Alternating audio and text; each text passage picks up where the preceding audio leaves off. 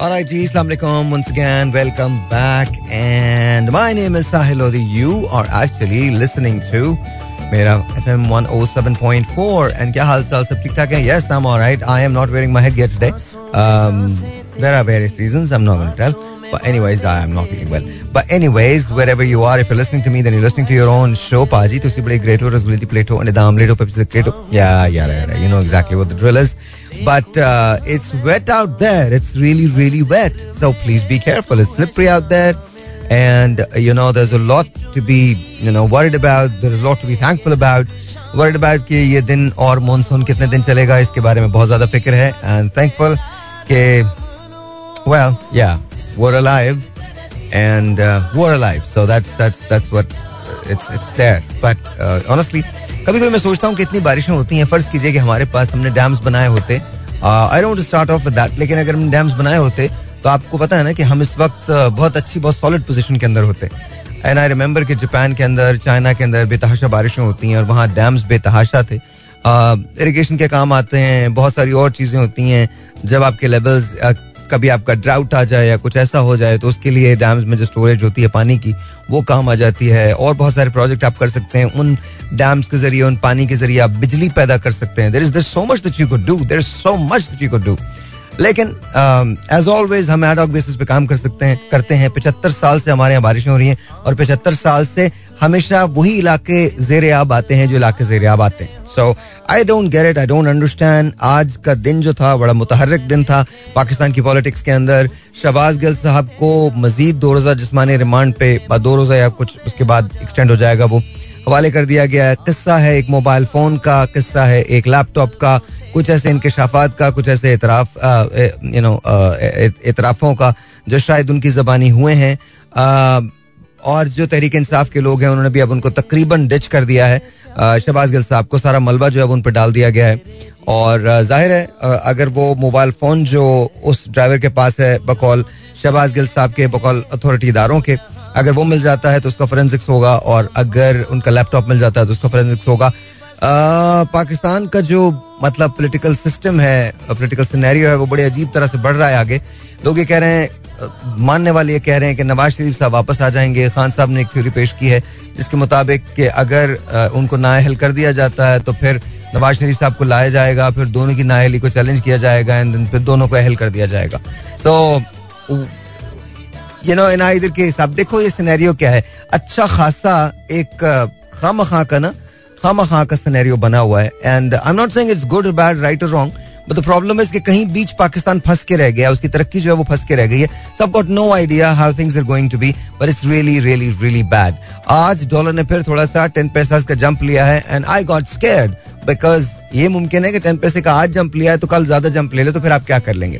There is nothing that you could do I M F से loan जो है, वो ज़ाहिर अभी आपको कह तो दिया गया है अब जो उनकी कमेटी बैठेगी I think you sign the paper is well तो अब जो उनकी कमेटी बैठेगी वो फैसला कर देगी कि आपको कब किस्त मिलनी है फॉर्मेलिटी होती है बट आपको मिल जाएगी किस्त। But you know it's amazing it's amazing to feel के कमाल है जी। अच्छा एतराजात दोनों तरफ़ से थे पीटीआई ने एतराज़ किया वो जो आ, उनका जो आ, क्या नाम है जलसा जो था क्या कहते हैं जो जो सुबह फ्लैग होस्टिंग सेरेमनी थी कि वहाँ पर तकरीबात में रक्स नहीं होना चाहिए था एंड ऑल दैट फिर पीटीआई के जलसों में बेतहाशा रक्स हुआ जो चौदह अगस्त की तकरीबात थी उसके अंदर बेतहाशा रक्स हुआ so God bless all of us because हम सिर्फ़ अपने मतलब की बात करते हैं और अल्हम्दुलिल्लाह उसमें हमें कमाल हासिल है वो चाहे पीटीआई हो चाहे नून लीग हो चाहे यू नो पीपल्स पार्टी हो it's about them. It's never about any of us. It's never about Pakistan. It's never about. I don't think it's ever about Pakistan because अगर ये पाकिस्तान के बारे में होता तो सारे के सारे मिलके बैठ सकते और, और बात कर सकते चाहे मिल गई क्लियर आज पता नहीं क्यों मेरा दिल चाह रहा है कि हम you know we should talk about हालाँकि हसीन मौसम है बहुत हसीन मौसम है। And I hope and pray कि आप लोग बिल्कुल खैरियत से हों और रवा तवा अपने घरों की जाने then you should go home rest be with your family be with your kids your wife your sister your mother your daughter your you know whoever your siblings are उनके साथ रहें। But please do understand one please do understand when it comes to trusting uh, on any of the politicians please don't उन पर trust मत करें। Because मैं ये नहीं कह रहा कि वो सच्चे नहीं होते वो अच्छे नहीं होते बहुत अच्छे होते हैं बहुत सच्चे होते हैं अपने लिए। हमारे लिए थोड़ा सा ना ये क्राइटेरिया जरा अलग हो जाता है। हम लोग वो कहते हैं ना कि चेहरे बदल बदल के मुझे मिल रहे हैं लोग, इतना बुरा सलूक मेरी सादगी के साथ। आज जरा कैमरे का एंगल भी इधर रखा हुआ तो मुझे I no idea mean if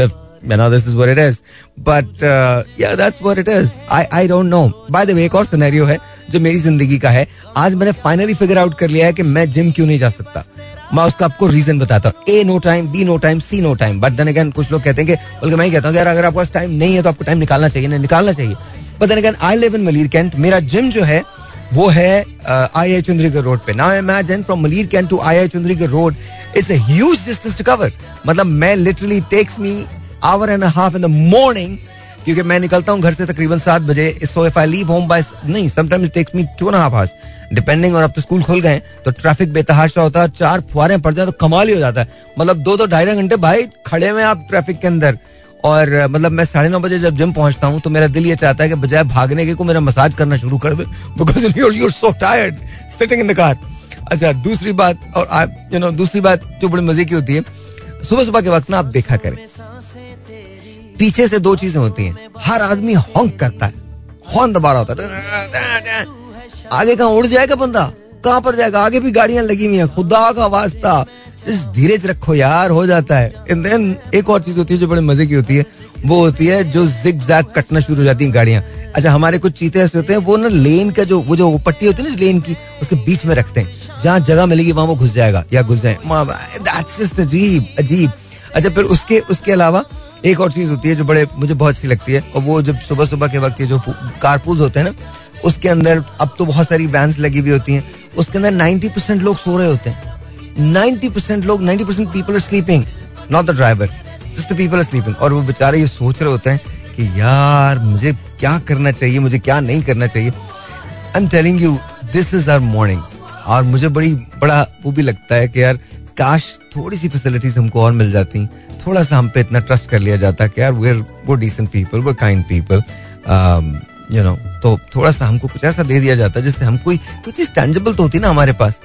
सारा दिन की दौड़ धूप, सारा दिन की बकवास यू नो ए नींद मुझे माँ की तरह गोद में ले ले।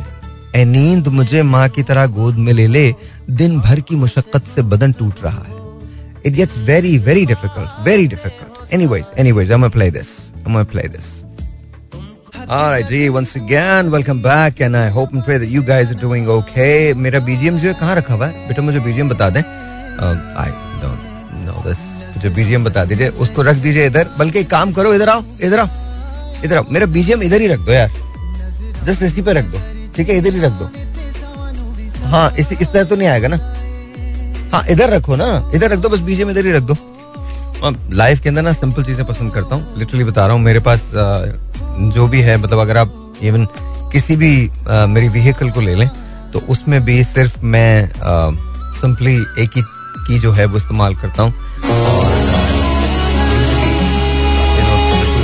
नहीं होती। It's very very simple I don't know मुझे हर चीज़, जैसे इवन मोर अपनी जो ब्रांड है, उसमें बात बताता हूँ। मैंने जब वेट लॉस की टैबलेट्स निकाले थे तो या जो कैप्सूल निकाले थे उसमें मैंने कहा था, मैंने कहा था एक एक मतलब आपको चार, पाँच छः गोल कैप्स खाने की ज़रूरत नहीं, आपको सिर्फ़ एक टैबलेट लेनी हो और आपका जो वेट है वो गिरना शुरू हो जाए और उसके बाद आप हर रोज बस नाश्ते के बाद एक गोल कैप ले लें और फिर उसके बाद यू नो आप इसको खाएँ और महीने के अंदर तीन से चार इंचेस आपकी वेस्ट लाइन से कम हो जाएँगे और आपकी ओवरऑल बॉडी फैट जो है वो कम हो जाएगा।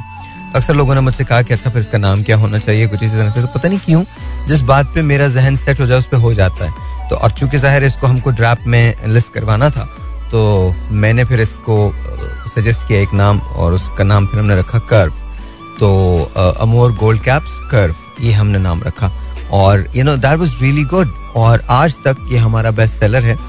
और उसका रीजन ये है कि we have kept it really simple the bottle the bottle is really simple the stuff is really amazing amazing amazing तो मुझे ऐसे लगता है कि मेरी ज़िंदगी में हर चीज़ क्या कर रहे हो, वो सही लगा के चला गया था। अच्छा यही हमारे यहाँ पाकिस्तानियों के हमारे हेडरूम कम है ना हाँ आई नो बट एक और बात होती है ना, हमारा सही, बिल्कुल सही चीज़ चल रही है ना, उसमें आके ना एक आदमी ना ऐसे करके उंगली दे जाते हैं। हाँ क्या क्या हुआ? या ओके सही है, पक्का, पक्की बात है। पक्की बात है I lost my train of thought anyways तो ओके चलो कोई बात नहीं होता दैट्स ओके दैट्स ओके कोई बात नहीं होता लाइफ में होता सब कुछ होता तो आई एम टेलिंग यू कि आप चीज़ों को सिंपल रखा करें सिंपल चीज़ें अच्छी होती हैं बहुत अच्छी होती हैं and they work usually they work usually they work going to play my BGM and it's kind of nice. I think I don't know which one is this. Uh, let me hear it. Let me hear. वही वाला जो मेरा वाला वही वाला all right, all right. So मौसम है आशिकाना। अच्छा there was a time when हम हम लोग जब हिंदुस्तानी गाने भी चलाते थे and those were really good times अच्छा था अच्छा था। एंड देन यानी ज़ाहिर है उनके यहाँ हमारे ड्रामे भी चलते थे। बट देन uh, एक जो यू नो हमारा यू नो पेनफुल एक जो पॉइंट है और वो पूरी दुनिया के लिए एक सोर थम है एंड दैट इज़ कश्मीर और उस पर मैं इसको पोलिटिकल नहीं करना चाहता लेकिन कम अज कम आज इतना ज़रूर है कि पूरी दुनिया जो है वो हमारा मैसेज देख रही है, पाकिस्तान का मैसेज देख रही है, पाकिस्तान की चीज़ों को देख रही है। लेकिन मुझे कभी कभी ऐसा लगता है कि शायद कश्मीर के मामले में भी हम बहुत ज़्यादा अपनी चीज़ों को उठाने में बहुत कामयाब नहीं हुए उसका रीज़न बड़ा सिंपल है उसका रीज़न ये है again it all boils down to this one thing कि जब तक हमारा ये कशकोल रहेगा, तब तक हम कुछ नहीं कर पाएँगे। तो ये कशकोल जो है, ये हमें चैन नहीं लेने देता। हमें इस कशकोल को खत्म करना था और बजाय इसके कशकोल खत्म करने के हम इस कशकोल को और बढ़ाने में लगे हुए। नून लीग से पूछो तो वो कहते हैं, जी, तारीख का सबसे बड़ा कर्जा जो है, वो इमरान खान साहब की गवर्नमेंट ने लिया जो कि यू नो उसके लिहाज से अगर आप अदाद शुमार के लिहाज से देखे जाए तो वो शायद सही भी है। अच्छा इमरान खान साहब की गवर्नमेंट से पूछे तो वो कहते हैं, जो ये काम करके गए थे, उनके लिए कर्जा लेना बहुत ज़्यादा ज़रूरी था। फिर नून लीग की तरफ़ आते हैं तो नून लीग वाले ये कहते हैं कि नहीं, ये तो ठीक है, लेकिन ये जहाँ पर अभी छोड़ के गए तो वहाँ महँगाई करना ज़रूरी थी। ये बात भी बिल्कुल ठीक है। तो आई मीन इंसान यकीन करे तो किस पे करे? अच्छा अगर नून लीग को या पीपल्स पार्टी को तहरीक इंसाफ के साथ लाके आप खड़ा करते हैं तो आप गलत करते हैं। मैं उसका रीजन आपको बताता हूँ। I am not a supporter of PTI और नून लीग और पीपल्स पार्टी। लेकिन पाकिस्तान को गवर्न पीटीआई ने सिर्फ़ साढ़े तीन साल किया। ठीक है? जबकि इन लोगों ने बारियाँ अच्छी खासी ली हैं। आई एम नॉट सेइंग कि यू नो उनकी गवर्नेंस बहुत अच्छी थी। मैं बिल्कुल ऐसा नहीं कह रहा, ना इसको आपको अग्री करने की ज़रूरत है। ऐसा कुछ काम हर दौर में बहुत अच्छे हुए जो बाई डिफ़ॉल्ट हो गए, वो होना ही था। तो वो उसमें नवाज़ शरीफ साहब का दौर भी है, उसमें पीपल्स पार्टी का दौर भी है और उनमें पीटीआई का दौर भी है। लेकिन पीटीआई के पास एक बहुत बड़ा ट्रैक रिकॉर्ड था जो के पी के का था, और वहाँ आप कंपेयर कर सकते हैं। वहाँ भी अलहमदुल्ला, कोई ऐसे खातिर का काम नहीं हुए, सिवाय चंद कामों के। और वो ज़ाहिर है पोलिटिकल ऑप्टिक्स होते हैं। अगर आप इंटरनली जाके देखें तो आज बलूचिस्तान की क्या सूरत हाल है के पी के की क्या सूरत हाल है। बारिशों ने सारी कली जो है, वो खोल के रख दी है। तो कोई भी सियासी जमात हो whether it's P T I you know Noon League और you know Peoples Party I hope and pray कि ये लोग एक टेबल पर बैठे और बात करें बिकॉज़ एजेंडा सबका एक ही होना चाहिए that's to make Pakistan better लेकिन वो ऐसा लग नहीं रहा है। अच्छा अभी बड़ी इंटरेस्टिंग सी बात है, अभी आप देखिएगा, आप किसी पॉलिटिशियन को बुलाएँ, सबसे बड़ी बात ये मेरे कभी कभी दिल चाहता है कि हम यहाँ पर ना एक जिरगा टाइप बनाएँ, और नॉट नॉट सलीम साफी साहब जिरगा, और यहाँ पर एक जिरगा टाइप बनाएँ, और वहाँ पर ना हम बड़े कैजुअल में ना, जैसे कि एक कप चाय का लें और मैं सवाल उनसे करूँ। I I can guarantee you one thing this I can guarantee ten question ten question लेकिन उनसे कहें कि मुद्दे पर रहिएगा ten question any of the politicians they would be able to answer वो नाराज़ हो जाएँगे। वो माइक उतार के छोड़ के चले जाएँगे। ये पता है कौन सी निशानी होती है? ये निशानी होती है जिद्दी बच्चों की। तो हमारे पॉलिटिशियन जो हैं, वो बड़े जिद्दी बच्चे हैं। जब तक आप उनके मतलब की बात करते रहो ओ हो हो हो ओ हो। आप मतलब आप हमारे यहाँ की पॉलिटिक्स देखिए। कमाल पॉलिटिक्स है। एक आपको जरा ब्लाग ऐसा मिलेगा जो एक पार्टी के साथ होगा। समझ गए होंगे आप? दूसरा जरा ब्लाग आपको ऐसा मिलेगा जो दूसरी पार्टी के साथ होगा। ये भी समझ गए होंगे आप? मतलब दो पाकिस्तान के बड़े जायंट्स मीडिया हाउसेस दो डिफरेंट पार्टीज़ के साथ हैं और दोनों के बारे में पता है। दोनों के बारे में सबको पता है। This is the worst part how can you do that how can you do that but then again come to think of it दुनिया के बड़े बड़े मुल्कों में ऐसा होता रहा है। फॉक्स न्यूज़ या सो अगर वो कर सकते हैं तो इनके पास जवाब ही होता, फिर हम भी कर सकते हैं। लेकिन मुझे लगता है कि मीडिया हाउसेस को गैर जानबदार होना चाहिए और वो बिल्कुल होना चाहिए उनको उनको जानबदारी से काम नहीं लेना चाहिए। वेदर इट्स पीटीआई और पाकिस्तान मुस्लिम लीग नून बिल्कुल गैर जानबदार होना चाहिए। दूसरी बात, हमारे यहाँ आजकल एक बड़ा अजीब सा, जिस चीज़ को शुरू किया था मुस्लिम लीग नून में, नून नून ने, उसमें कमाल हासिल कर लिया पीटीआई ने। और वो शुरू किया किया था ट्रोलिंग की पॉलिटिक्स ये इजाद थी मुस्लिम लीग नून की। वो अपने रास्ते से हट गए। और नून लीग जो जो पीटीआई है, उसने इसमें कमाल हासिल कर लिया। लेकिन मेरे ख्याल में इसका अल्टीमेट नुकसान जो है, वो पाकिस्तान को हुआ।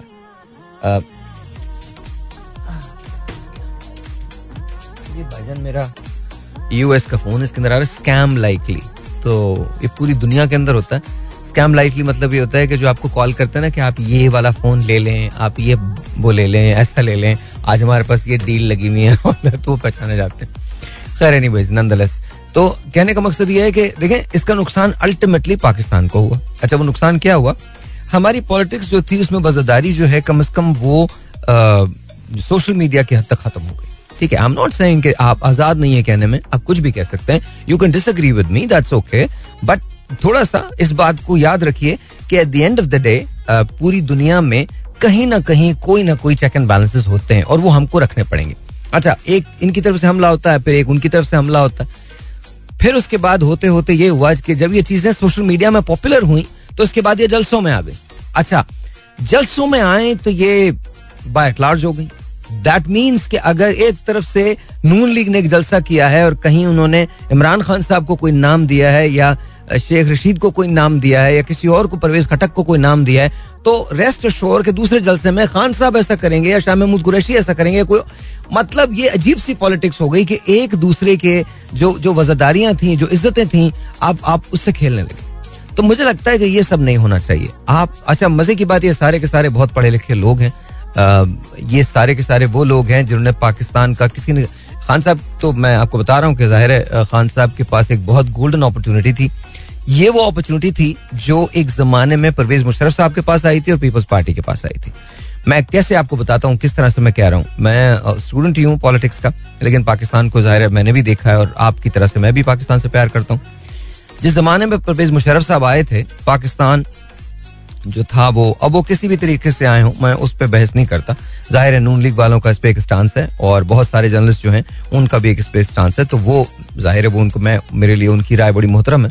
लेकिन उनके पास एक बहुत बड़ा चैलेंज था पाकिस्तान के लिए और पहले साढ़े तीन साल जो थे परवेज मुशरफ साहब के दौर के, वो बहुत अच्छे थे। इट वेंट रियली वेल लेकिन फिर उसके बाद आपने देखा काफ लीग से इलाक हुआ।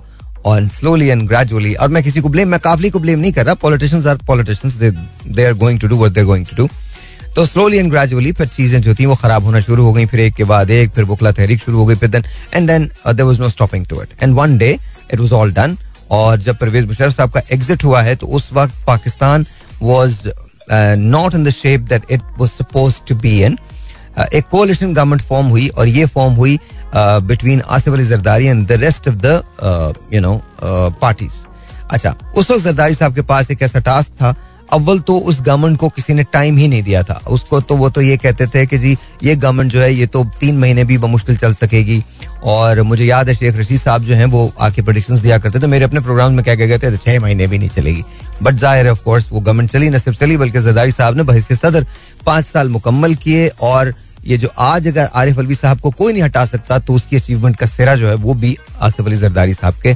सर जाता है। अच्छा तो आ, उनके पास भी एक चांस था पाकिस्तान को तब्दील करने का पाकिस्तान की माशी हालत को तब्दील करने का पाकिस्तान की मीशत को तब्दील करने का। But then again you know इतनी बहुत सारी कोलिशन पार्टनर्स जो थे वो नहीं कर सके। And then slowly and gradually वो सिचुएशन भी खत्म हो गई। एंड देन केम ज़ाहिर है ये तमाम सूरत हाल नवाज़ शरीफ साहब आए। नवाज़ शरीफ साहब की गवर्नमेंट कुछ दिन बहुत अच्छी चली उन्होंने बहुत आउट परफॉर्म किया अपने ही पुराने अदबार को। लिटरली मैं बता रहा हूँ कुछ ऐसी चीज़ें हुई हैं नवाज़ शरीफ साहब के दौर में जो बहुत अच्छी थी आउट परफॉर्म किया। फिर इसके बाद चीज़ें खराब होना शुरू हो गई एंड देन यू नो के हुआ और 2018 में तहरीक इंसाफ की गवर्नमेंट आ गई। अब जब तहरीक इंसाफ की गवर्नमेंट आ गई थी तो ये प्रूवन था उस वक्त तक के तहरीक इंसाफ ने गवर्न कर गवर्न कर लिया है के पी के को और तहरीक इंसाफ कुछ ना कुछ बहुत अच्छा कर सकती है। अच्छा यहाँ दुनिया के जितने बड़े लीडर्स हैं, जितने बड़े बड़े लीडर्स हैं, उन सब के पास एक चॉइस होती है कि वो, देखिए, एक बात याद रखिएगा लीडर्स चाहे लीडर चाहे कितने ही बड़े क्यों ना हो, कहीं ना कहीं वो इन्फ्लुएंस्ड ज़रूर होते हैं। सो मच सो कि अगर आप नेल्सन मंडाला की कहानी देखें तो उनके अपने घर के अंदर करप्शन का एक ऐसा चैप्टर है जिस पे वो कभी भी फख्र महसूस नहीं करते थे उनके जो जो लोग थे। And that chapter is called Winnie Mandela जो उनकी बेगम थी। But that's besides the point that's is besides the point वो नॉट टॉकिंग अबाउट दैट वो टॉकिंग अबाउट के एडवाइजर्स जो आप रखते हैं ना भुट्टो साहब के साथ यही हुआ। The advisers that he kept उन्होंने बेड़ा गर्क किया। मुशरफ साहब के साथ यही हुआ that advisers that he kept बेड़ा गर्क किया। नवाज़ शरीफ साहब के पास यही हुआ, नवाज़ शरीफ साहब का जो दौर जो उनका सेकंड टेन्योर स्पेशली था, वो बहुत अच्छा टेन्योर हो सकता था, लेकिन द एडवाइजर ही केप्ट वो गलत था। तो वो सही नहीं था। बीबी शहीद का जो एक दौर था, जो फ़र्स्ट वाला जो दौर था, उसके अंदर मैसिव चीज़ें हो सकती थी but again it all boil down to the advices अच्छा तरीके साहब के साथ क्या हुआ? ओवरवेलमिंग ये जीत नहीं थी इनकी। 2018 में एक बहुत बड़ी कोलिशन थी जिसके लिए जिसके ज़रिए ये पा, पा, पावर के अंदर आए। तो उनको बहुत सारे कॉम्प्रोमाइज करने पड़े। फिर हमारे जम, हमारे हाँ एक चीज़ यूज़ होती है जिसे हम इलेक्टेबल्स कहते हैं कि जी इलेक्टेबल्स आपको चूज़ करने। I don't understand this what is electables electable कुछ नहीं होता। आपको पता होता है कि इलेक्टेबल कौन है। उन्होंने पैसे वैसे खिलाए होते हैं काम शाम कराए होते हैं इधर के आपको पता है हाउ इट ऑल हैपेंस तो ये इलेक्टेबल्स होते हैं हमारे यहाँ। इलेक्टेबल वो होना चाहिए जिसका माजी अच्छा हो जिसका फ्यूचर प्लानिंग हो जो बात कर सके जिसको चीज़ों के बारे में समझ हो जो मेरे ख्याल में कहीं कहीं इंसान हो मतलब ढंग से बातचीत करता हो उस पर कोई ऐसा दाग ना हो कोई ऐसी करप्शन के इल्ज़ाम ना हो हम ये ये क्राइटेरिया होना चाहिए पढ़ा लिखा हो बजी शूर हो लोगों का दर्द रखता हो। हमारे यहाँ इसका बिल्कुल उलट क्राइटेरिया है। इलेक्टेबल वो है जो वोट ले सके और वोट कैसे भी लिए जा सकते हैं आपको पता है। आ, हमारे यहाँ एनी खैर तो खान साहब के पास सॉरी खान साहब के पास एक चांस था। एक बहुत गोल्डन अपॉर्चुनिटी थी, लेकिन वो किस चीज़ की नज़र हो गई? उसके अंदर तीन चीज़ें बहुत प्रेवलेंट रही इनके इनके दौर में। एक तो ये कि एक्सपीरियंस था विफाक को रन करने का बहुत बड़ा कोई तजुर्बा नहीं था।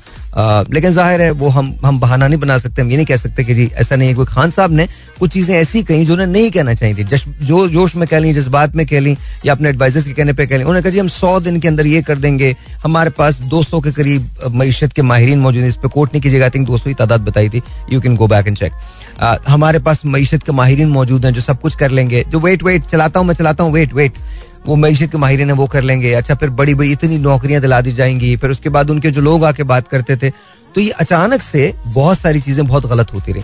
अच्छा साढ़े तीन साल गुजरे तहरीक अदम अतमाद पेश हो गई।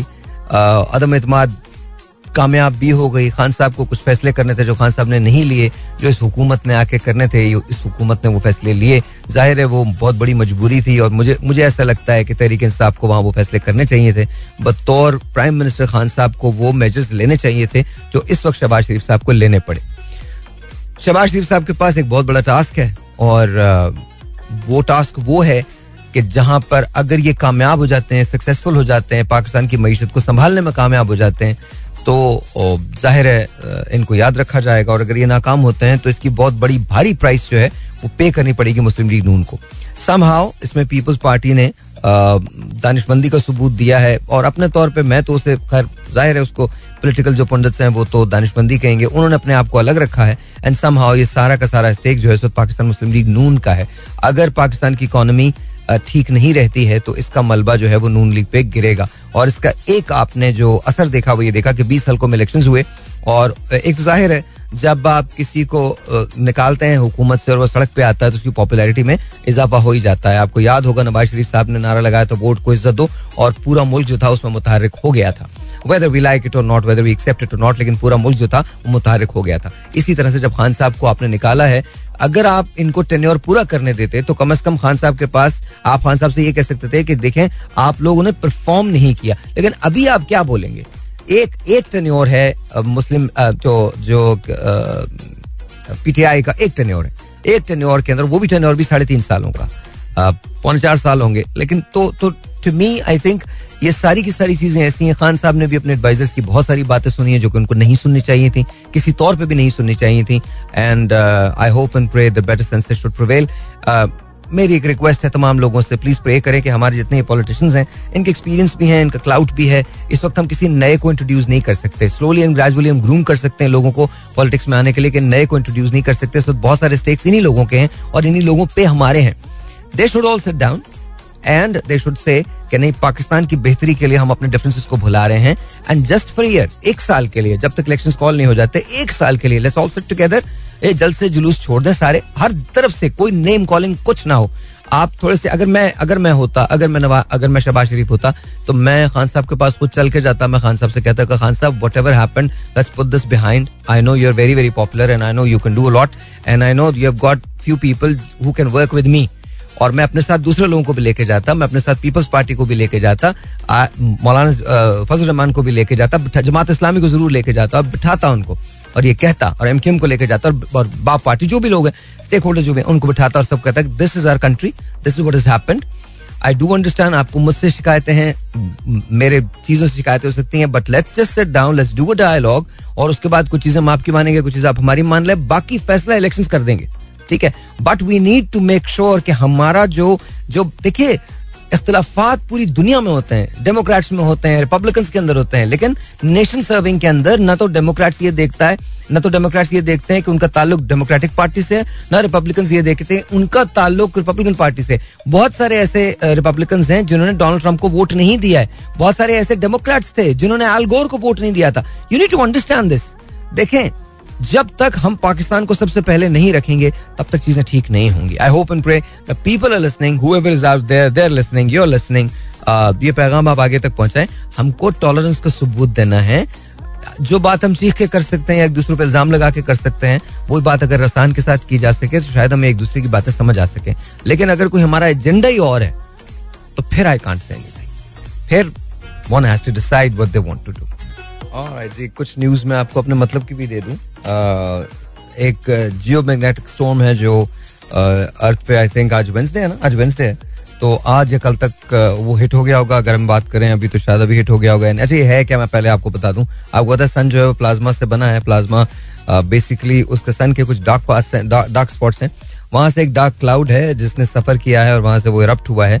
और उस इरप्शन का जो कॉज है, ज़ाहिर है, वो तो बाद में डिटर्मन होगा। लेकिन it is travelling it was travelling अगर वो अभी तक हिट नहीं हुआ है तो but it was travelling 1.3 million million miles per hour तो ये इतना उसने सफ़र करना शुरू किया है। तो इस तरह से तीन से चार दिन उसको पाँच दिन लग जाएँगे ज़मीन तक पहुँचने में। तो आई थिंक उसके उसके लिए ये मेरे ख्याल में Uh, कुछ नॉर्दर्न स्टेट्स जो है यूएस की वो मुतासर होंगी कुछ यू नो कुछ और चीज़ें जो हैं वो थोड़ी सी मुतासर हो जाएँगी। ये होते रहते हैं। There called C M edge अब मैं आपको लेसन क्या दे रहा हूँ। बट वैसे मैं आपको सॉरी ये लेसन नहीं देना चाहिए सॉरी मैं कभी भूल जाता हूँ I am not actually in my class teaching but just इतना याद रखिए कि ये जो पूरी दुनिया है इसके अंदर यूनिवर्स जो है इसके अंदर चेंजेस आ रहे हैं। खास तौर पे हमारे सन में बहुत सारे चेंजेस आ रहे हैं जो कि आते रहते हैं। और हमें अंदाज़ा नहीं होता कि एग्जैक्टली किस तरह से हम बहुत सारी आफतों से महफूज रहते हैं। आ, हमारी जो ओजोन होती है जो एक वो किस तरह से काम करती है? बाय द वे कोविड के दौरान ओजोन जो थी वो रिपेयर हो गई थी बिकॉज़ पोल्यूशन ही नहीं था। तो या that was that was really good और इसके साथ साथ हमारी जो इलेक्ट्रोमैग्नेटिक फ़ील्ड है जिसने हिसार में लिया हुआ है पूरी इस, इस ज़मीन को तो वो बड़ी बड़ी काम करती है इस सिलसिले के अंदर। पूरी डिब्री जो है जिसे हम कूड़ा करकट कहते हैं वो स्पेस से गिरती रहती है गिरती रहती है गिरती रहती है और वो आके वो गैसेस के साथ मिल मिल के खत्म होती रहती है तो ज़मीन तक नहीं पहुँचती है। बट उसके अंदर फिर कभी कभी ऐसा होता है कि जो कि जैसे कि 46 मिलियन ईयर्स पहले हुआ था कि अचानक से कोई ऐसा मीट्रोइड आता है जो उठा के ढस करके अर्थ को वो करता है शटर कर देता है और उसके बाद हम एक आई स्टेज में दाखिल हो जाते हैं और उसके बाद एक्सटिंक्ट हो जाती हैं बहुत सारी आबादियाँ। तो this is this it is तो it's it's fun it's fun to read all of this so it's kind nice but just remember this के इस वक्त हम जिस जगह हैं, वहाँ कायनात दो तरह की थ्योरीज पे चल रही है। या तो कायनात फैल रही है या कायनात रुकी हुई है। या तो कायनात कायनात जो है वो इन्फिनिट है या फाइनाइट है। और दो तरह की थ्योरी है। एक थ्योरी का तो मौजूद मैं भी हूँ। उसके अंदर ये कहते हैं कि टाइम एंड स्पेस एक थ्योरी ये कहती है कि टाइम एंड स्पेस दो अलग अलग चीज़ें हैं। मैं कहता हूँ जी ये एम्बेड ज़रूर है, लेकिन time and space are you know two different things ये एक चीज़ नहीं है। अगर ये एक चीज़ होती तो टाइम डायलेशन कभी भी पॉसिबल नहीं होता। उसके लिए आपको जाकर थोड़ा सा पढ़ना पड़ेगा। But nonetheless it's very very exciting very very exciting आप बहुत जल्द uh, मैं तो शायद ना कर पाऊँ लेकिन आप बहुत जल्द दूसरे प्लैनेट्स का सफ़र इख्तियार कर सकेंगे आप जा सकेंगे आप आप ना you would be able to travel and I think one day you'd be able to travel in a vessel with the speed of light आप स्पीड ऑफ़ लाइट के साथ भी उस वेसल के अंदर बैठ के ट्रैवल कर सकेंगे। And the speed of light is you know एक लाख छियासी हज़ार मील फ़ी सेकेंड यानी one lakh eighty six thousand miles per second that's the speed of light और three hundred thousand kilometer per second ये अगर इस रफ्तार से आप ट्रैवल कर रहे हो फन फैक्ट अगर इस रफ्तार से आप ट्रैवल कर रहे हो तो एक सेकेंड के अंदर आप ज़मीन के साढ़े सात चक्कर लगाते हो या दैट्स व्हाट इट इज़ साढ़े सात चक्कर आप लगाते हैं स्पीड से तो लेकिन अगर आप इसी स्पीड से ट्रैवल कर रहे हैं तो कायनात के एक आखिरी सिरत जो हमें नज़र आ रहा है अब तक जिसके बारे में कहा जाता है, वो तो टिप ऑफ़ द आइसबर्ग है। जिसको हम द ग्रेट बियॉन्ड कहते हैं, या जो इवेंट होराइजन बेशुमार चीज़ें। तो वो जो है, उस तक जाने में आपको 93 बिलियन लाइट ईयर्स का फासला लग सकता है। 93 billion light years 93 billion billion light years क्या है? कि अगर आप लाइट की स्पीड से ट्रैवल करो, यानी एक लाख छियासी हज़ार मील फ़ी सेकंड की रफ्तार से ट्रैवल करो, और तिरानवे बिलियन साल ट्रैवल करते रहो तो जाके आप पहुँचेंगे उस हद पे। जहाँ से लाइट हमें अब तक मौसू हुई है। उसके बाद क्या है? वैसे तो इस पूरे अरसे में ग्रेट वॉइड्स जगह जगह मिलते हैं। वो ग्रेट वॉइड जितने वॉइड्स वॉइड आपको पता है अरे बोरिंग हो जाएगा, बहुत ज़्यादा बोरिंग हो जाएगा। सारे लोग कहेंगे, तुम स्पेस थोड़ी पढ़ा रहे हो। तो मतलब अच्छा मैं आपको सिर्फ़ एक बात एक्सप्लेन कर देता हूँ बिकॉज़ फिर मेरे जहन में रह जाती है। मुझे ख्वाब भी ऐसे आते हैं, खुदा कसम यार, मैं झूठ नहीं कर रहा, मुझे, मैं ख्वाब में भी नहीं देखता हूँ। यू द ग्रेट वॉइड क्या है? वॉइड क्या होता है? वॉइड वो स्पेसेस होती हैं जहाँ पर ना तो सैारे हैं, ना सितारे हैं, बल्कि वो एम्प्टीनेस है और उस एम्प्टीनेस का नाम उन्होंने ग्रेट वॉइड दे दिया। और बहुत सारे वॉइड्स हैं। ऐसे बेशुमार ग्रेट वॉइड्स हैं। अच्छा दो तरह की चीज़ें बड़ी सितारों और सैारों के अलावा प्लैनेट्स और स्टार्स के अलावा, दो दो तरह की चीज़ें आपको मिलती हैं। एक कहलाती है डार्क एनर्जी और एक कहलाती है, क्या कहलाती है? डार्क एनर्जी एंड व्हाट आपका होमवर्क है, बताइए। डार्क मैटर ये दो दो अलग अलग चीज़ें होती हैं। इसके बारे में आप बात कीजिए। कभी ज़िंदगी में आपको बताऊँगा मैं लाइफ में ना मतलब ये सिर्फ़ उन लोगों के लिए इंपॉर्टेंट है जो लोग एस्ट्रोफिजिक्स से ताल्लुक रखते हैं जिनको मैथमेटिक्स की शुद्ध बुद्ध है लेकिन आम लोगों को शायद इससे इंटरेस्ट भी नहीं हो। बट एक बात याद रखिएगा ज़मीनी जो मौसम है इवन आपके जो इसकी जो टाइड्स हैं क्या नाम है दरिया की और और, और समंदर की जो तुगानी है उसका दारो मदार भी ऊपर है। चाँद अच्छा मज़े की बात ये। ये जो आप जैसे चाँद देखते हैं ना, ये एक ऑर्बिट के अंदर है और ये आपकी ज़मीन के गिर्द घूम रहा है, ठीक है? इसके साथ एक छोटा सा और टुकड़ा या या या, इसके साथ छोटा सा ये पहले किसी जमाने में इसी ज़मीन का हिस्सा था, या कहीं से टूट के आया हुआ है, जैसे हमारी वेलोसिटी ने ऐसे एंगेज कर लिया। अच्छा। आगे चलूँ यार? नहीं बोरिंग हो गया। ओके थोड़ा सा और कंटिन्यू करो। अच्छा तो ये जिस जगह है आज ज़मीन जिस जगह है, उसे हम this the third rock from the sun it is actually तीसरी तीसरी वो है ना? ज़मीन जो है। तो अब आप ये अंदाज़ा कीजिए कि ये जगह जो है, इसे हम गोल्डी लॉक जोन कहते हैं। ये हैबिटेबल जोन कहलाता है। जिस जगह जिस जगह लाइफ जो है, वो एग्जिस्ट कर सकती है, वो वाला जोन कहलाता है। एक जमाने में यहाँ मार्स होता था। इमेजिन दैट एक जमाने में यहाँ मार्स था। इस गोल्डी लॉक जोन में मार्स था। बहुत सारे लोग ये भी बिलीव करते हैं कि हम शायद मार्शंस थे जो बिलीव करते हैं आप बिलीव करने को कुछ भी करें एक बहुत बड़े साइंटिस्ट हैं काल सेगन उनका नाम है और कमाल बात करते हैं वो। ये बड़े मज़े की बात है। मज़े की तो तुम लोग कुछ भी नहीं होगा तुम बोलो क्या पत्नी क्या बातें लेके बैठ गए हमें इससे? क्या के कौन सा सही आ रहा कौन सा प्लेनेट क्या है? बत, बता रहा हूँ। काल सेगन कहता है कि ज़मीन पे जितने भी झगड़े हुए हैं ज़मीन पे अब तक जितने भी रिलीजन आए हैं ज़मीन पे अब तक जो कुछ भी हुआ है, वो सब इसी ज़मीन पे हुआ है। और इस ज़मीन को अगर तुम अपने सोलर सिस्टम की हद से भी खड़े होकर देखो तो तुम्हें ज़मीन महज एक नुक्ते से ज़्यादा नज़र नहीं आती। इसे तुम गैलेक्सी में देखो, यानी अगर तुम मिल्की वे की हद पे खड़े होकर देखो तो ये नुक्ता नज़र भी नहीं आता। अगर इससे तुम बराबर की गैलेक्सी पे जाके देखो विच इज़ दिन डोमेटा तो वहाँ से भी तुम्हारी आँख से उजल हो जाएगा। और ऐसी करोड़ हा गैलेक्सीज हमारे उस क्लस्टर में है, जिस क्लस्टर में मिल्की वे वाक़ है। और आप याद रखिए क्लस्टर एक सुपर क्लस्टर में होता है। जब हम ये कहते हैं ना, वो रब्बुल आलमीन है, वो आलमों का रब है तो हम इसके मफहूम से बजा तौर पे वाकिफ नहीं होते। वो आलमों का ही रब है। आपको और मुझे बिल्कुल मैं जब से एस्ट्रोफिजिक्स में आया हूँ और मैंने अपनी रिसर्च को शुरू किया है, तब से मेरा इस बात पे यकीन और पुख्ता हो गया है कि हमारी निजात का वाहिद ज़रिया, मैं पहले भी ज़ाहिर हर मुसलमान का यही बिलीव होता है, किसी की भी निजात का वाहिद ज़रिया खुदा बुज़ुर्ग करता है। इसके अलावा और कोई नहीं, और उसी के आगे बाव करो, वही वही है जो ये निज़ाम हस्ती चला रहा है, उसके अलावा तो कोई और उसने जो कहा है ना कि मेरे अलावा कोई शरीक नहीं तो उसके अलावा कोई शरीक नहीं, बेशक इसमें कोई शक नहीं, कोई शक नहीं। भाई वैसे नंदलेस तो कमिंग बैक टू रियलिटी आप छोड़िए, लेकिन एक दिन ऐसा आएगा, अब यही बातें आपको बड़े मज़े की लगेंगी। एक दिन ऐसा आएगा, जब आप लोग एलिवेटर में बैठ के चाँद पे जा सकेंगे। इमेजिन आएगा ऐसा दिन एलिवेटर में बैठ के चाँद पे जा सकेंगे। Japan god why am I doing this एक मटेरियल है जिसे नैनो कार्बाइड कहते हैं, और दे ट्राइंग टू सी अगर वो यू नो इस तरह से हो जाए, उसमें लचक बेतहाशा होती है। डिसप्लेसमेंट्स को वो बर्दाश्त कर जाता है तो ऐसी बनाई जा रही है एलिवेटर्स जिसके अंदर। अच्छा फिर ऐसे हाइपर लूप्स बन रहे हैं जो जिसके अंदर जो बॉक्सेस होंगे या जो गाड़ियाँ होंगी व्हीकल्स होंगी, वो लेविटेट करेंगी। मतलब वो बगैर फ्रिक्शनलेस होगा वो तो उसके अंदर वो चला करेंगी। अच्छा उन हाइपरलूप्स की जो स्पीड होगी उसके अंदर व्हीकल्स की या बॉक्सेस या जो भी जिस तरह से भी वो ट्रैवल करेंगे, उनकी स्पीड जो होगी, वो जो साउंड का बैरियर है, उससे चार गुना ज़्यादा होगी। तो this is this is how we are going to travel ऐसा भी मुमकिन है दैट हम ऐसे सुपर सुपर सोनिक प्लेन्स के अंदर ट्रैवल करें, जब यहाँ से न्यूयॉर्क का फासला जो है, वो एक घंटे का रह जाए one hour from Karachi to New York मैं वैसे आपको बता रहा हूँ, ऐसे भी बन सकते हैं। अच्छा फिर ऐसे प्लेन्स अब बन रहे हैं जिसमें इलेक्ट्रिकल प्लेन्स को बनाने की कोशिश की जा रही है सोलर पैनल्स को लगाने की कोशिश की जा रही है, ऐसी धातें डिज़ाइन की जा रही हैं क्रिएट की जा रही हैं, उनको इन्फ्यूज करवाया जा रहा है। मेटोलॉजी के अंदर बेतहाशा काम हो रहा है China is doing lot work in that उसमें ऐसा ऐसी धातों को क्रिएट किया जा रहा है जिससे, ऐसे मटेरियल को क्रिएट किया जा रहा है जिससे प्लेन्स को बनाया जा सके, और प्लेन जो है वो चलता फिरता एक सोलर सोलर पैनल हो।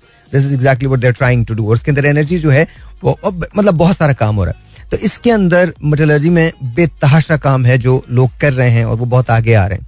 अच्छा इसी तरह से आ, बड़ी इंटरेस्टिंग से मैंने एक चीज़ पढ़ी। फ्लोटिंग सी हॉर्स ये आप इसको अगर वो करेंगे तो आपको पता चल जाएगा। आ, उसके दो बेडरूम जो हैं वो समंदर के अंदर है मतलब नीचे हैं। And it's really beautiful but I am just saying कि देर इज़ अ पॉसिबिलिटी कि आप अगर फ़र्ज़ करें कोई ऐसा इवेंट होता है कोई कैटास्ट्रॉफिक इवेंट होता है कि जहाँ आप ज़मीन के बजाय पानी में रहने लगते हैं तो पूरी दुनिया जो है वो एग्जिस्ट करेगी उसी के साथ। अगर आपने केविन कॉस्टर की फ़िल्म देखी है इसका वाटर वर्ल्ड तो आप वो ज़रूर देखिए, आपको पता चल जाएगा कि मैं क्या बात कर रहा हूँ। लेकिन ये ये घर है जो बहुत हसीन बना हुआ है, बहुत खूबसूरत बना हुआ है, पहले इसकी प्राइस बहुत ज़्यादा थी, आजकल मेरे ख्याल four point five five million में मिल जाता है, अगर किसी के पास है तो ले ले। यू नो टैक्स के पैसे बहुत कोई अगर इसको देख रहा है, सुन रहा है। हमारे वाले तो मतलब specially politicians you know they can तो you can you can go and buy तो मिल जाता है आपको। अच्छा दुनिया के जो महँगे तरीन घर हैं, वो कहाँ पाए जाते हैं? वो आपको सुन के हैरत होगी।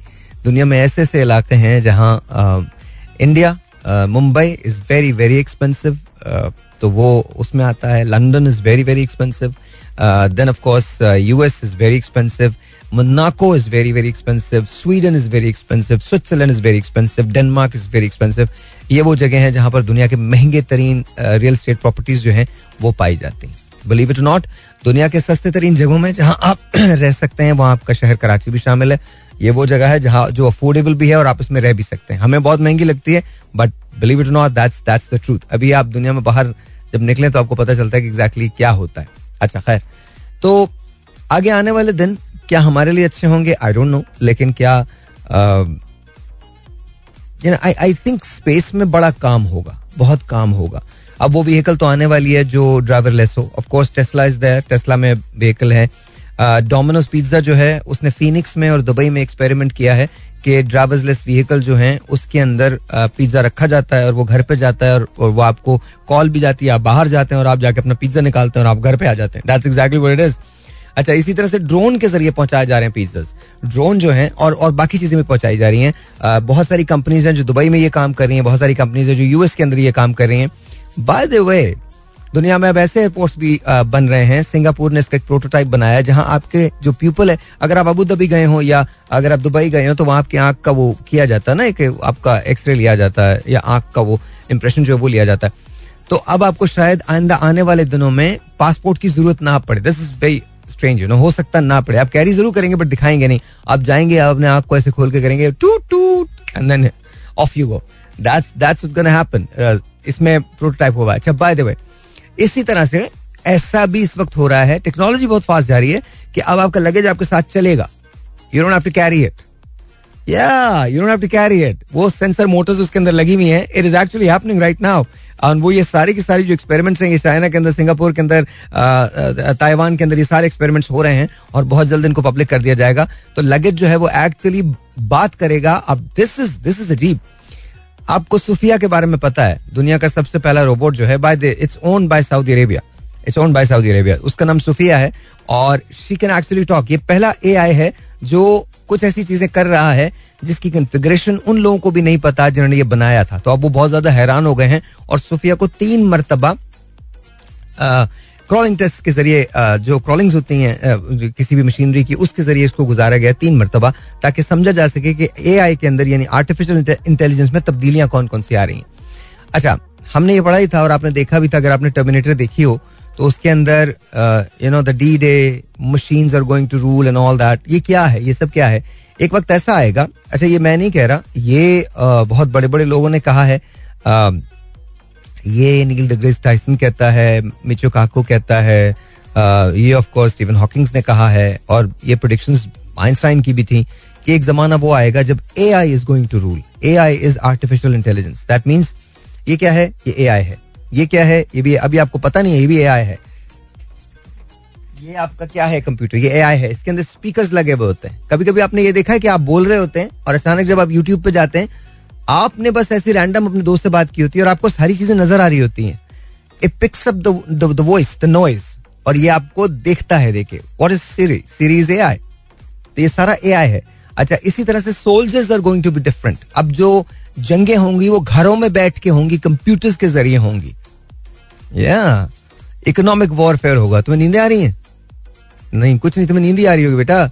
उसके लिए काम करना पड़ेगा। अच्छा बाय द वे उसमें हम वर लकी अब मैं आपको बताता हूँ क्यों वे लकी बिकॉज़ हमारी जो यंगर जनरेशन है, वो इसमें बड़ी माहिर है और इस वक्त पाकिस्तान उन चंद ममालिक में से है स्पेशली कराची, उन चंद शहरों में से है, जहाँ it's up and rising and it's amazing कि हमारे जो बच्चे हैं, वो इतना ज़्यादा यू नो सॉफ्टवेयर डेवलपमेंट के अंदर हैं हार्डवेयर डेवलपमेंट में हैं सेफ्टीज के अंदर हैं फायर वॉल्स मतलब they they're doing really good work अच्छा दोनों एंड संभाले हुए हैं, दोनों एंड हमारे यहाँ बेशुमार ऐसी कंपनीज़ हैं जो बहुत अच्छा काम कर रही हैं सॉफ्टवेयर डेवलपमेंट में एप्लीकेशन डेवलप कर रही हैं, वो यू नो प्रोग्राम्स जो हैं वो डेवलप हो रहे हैं। इसी तरह से अगर आप हार्डवेयर की तरफ़ चले जाएँ तो वहाँ उनकी जो सिक्योरिटीज हैं, उनके कोड्स जो हैं वो भी यहाँ पर हमारे जनरेट हो रहे हैं। बैक एंड की जितनी लैंग्वेजेस है, जितने लिंक्स हैं, वो सारे के सारे हम यहाँ डेवलप कर रहे हैं। मतलब ज़ाहिर है दुनिया बहुत आगे है।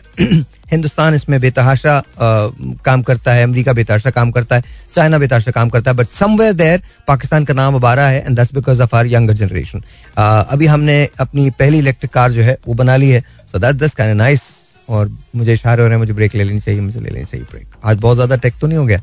I don't know right once again welcome back and आज तो हम ऐसी बातें कर रहे हैं तो पता नहीं, ऐसी मुझे ध्यान आ रहा है कि उसको ना अच्छी चीज़ें हमको बतानी चाहिए। कुछ ऐसी बातें बतानी चाहिए, थोड़ी सी नॉलेज वाली हो ना तो that be kind nice I don't know if you guys are interested in snakes I don't know मैं मैं बहुत ज़्यादा पढ़ता हूँ उसके बारे में I am always you know very intrigued by this this you know species this animal I just just different अब होता है कि दुनिया में बहुत सारे डेड स्नेक्स होते हैं और वेनमस होते हैं, उसके अंदर मगर बेशतर तादाद जो होती है स्नेक्स के अंदर वो वेनम लेस होती है उसमें वेनम नहीं होता।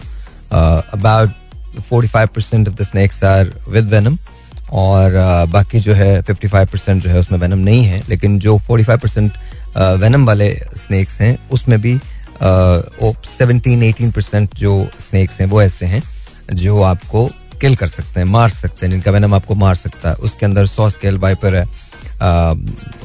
उसके बारे में ये कहा जाता है कि वो डेडली स्नैक इसलिए माना जाता है बिकॉज़ उस वो आ, सबसे ज़्यादा ह्यूमन जो डेथ्स हैं वो उसके हिस्से के अंदर आती हैं। Then of course you know Australia वो जगह है जहाँ पर दुनिया में सबसे ज़्यादा स्नैक्स पाए जाते हैं। बट जो डेडलीस्ट ऑफ़ द मॉल है that is called the black mamba वो ब्लैक माम्बा जो है and by the way Kobe Bryant was used to call himself as black mamba he used to say के you know he was he was like that was an amazing man bye anyway Kobe Bryant के बारे में कभी और बात करेंगे। LA Lakers की तरफ़ से वो बास्केटबॉल खेलता था पर उसके बारे में कभी हम बाद में बात करेंगे।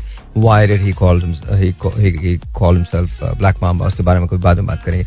पर ब्लैक माम्बा जो है अगर खुदा ना करे खुदा ना करे खुदा ना करे उसको कोई अगर आपको वो कोई काट ले ब्लैक माम्बा काट ले तो विद इन ट्वेंटी मिनट्स आप यू uh, नो uh, आप चले जाएँ। ट्वेंटी मिनट्स आपके पास होते हैं टू सर्वाइव अगर आपको उसकी एंटीडोट को मिल जाती है या एंटी वेनम कोई चीज़ मिल जाती है तो यू मे सर्वाइव अदरवाइज़ एक घंटे के अंदर आप बातचीत करना जो है वो you lose the ability to talk within one hour and then फिर उसके बाद slowly and gradually it takes about five to six hours tops for a person to die तो वेनम्स बहुत तरह के होते हैं। हम सेइंग ऐसे ही ना यूँ ये इन्फॉर्मेशन हमें होनी चाहिए। uh, पाकिस्तान के अंदर भी बहुत सारे ऐसे स्नैक्स हैं जो वेनमस होते हैं। कोबराज आर यूजुअली वेनमस और यू नो ब्राउन स्नैक जो पाया जाता है, वो दो तरह का होता है। पाकिस्तान के अंदर पाया जाता है, सिंध के जहनी सिंध के इलाके में पाया जाता है एंड देन कराची में हेयर अंदर few places you could find that वो भी डेडलिस्ट हो सकता है प्रोवाइडेड कि उसकी बाइट जो है। अच्छा by the way black mamba के बारे में एक और चीज़ है।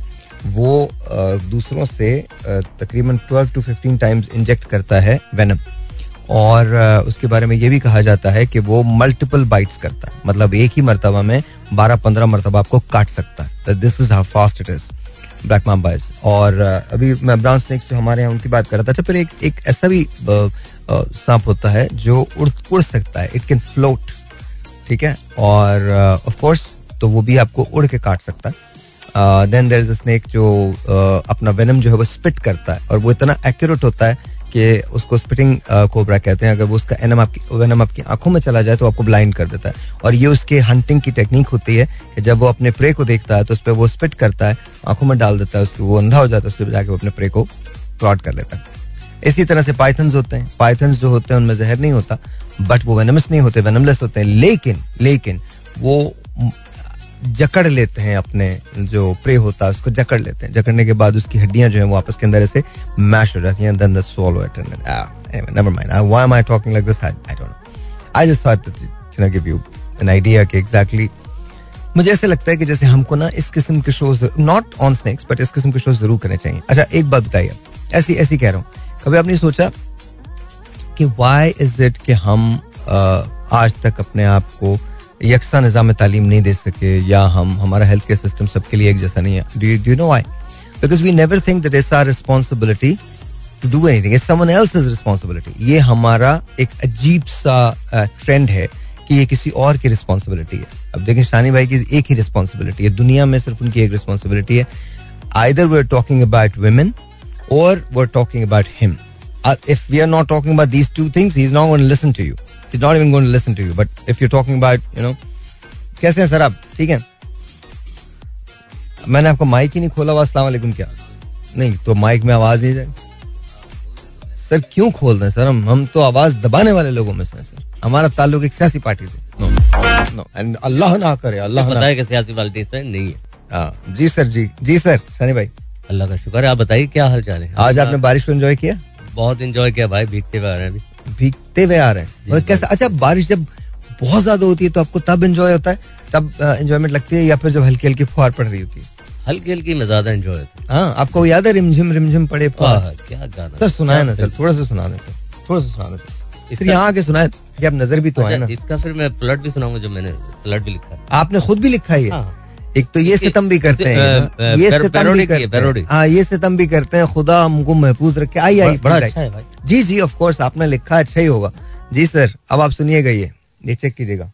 रिम झिम रिम झिम पड़े फुआर तेरा मेरा नित का प्यार। नित का प्यार। ये रिम झिम बाजे मन के तार तेरा मेरा इंसान की उम्र ज़्यादा हो जाए तो अक्सर भूल जाता है आगे सुना आए ऐसे पास तुझे से दूर कभी ना जाए मुरझाए ना nice. दिल की कलियाँ nice. अच्छा कैसी भी रुत आए आए न पतझड़ रहे बाहर तेरा मेरा नित वेरी नाइस सर वो सुना दे लटुल जी सुलझा जा रहे बालम। लटुल जी सुलझा आपने तो बहुत सारी सुलझाई है ना?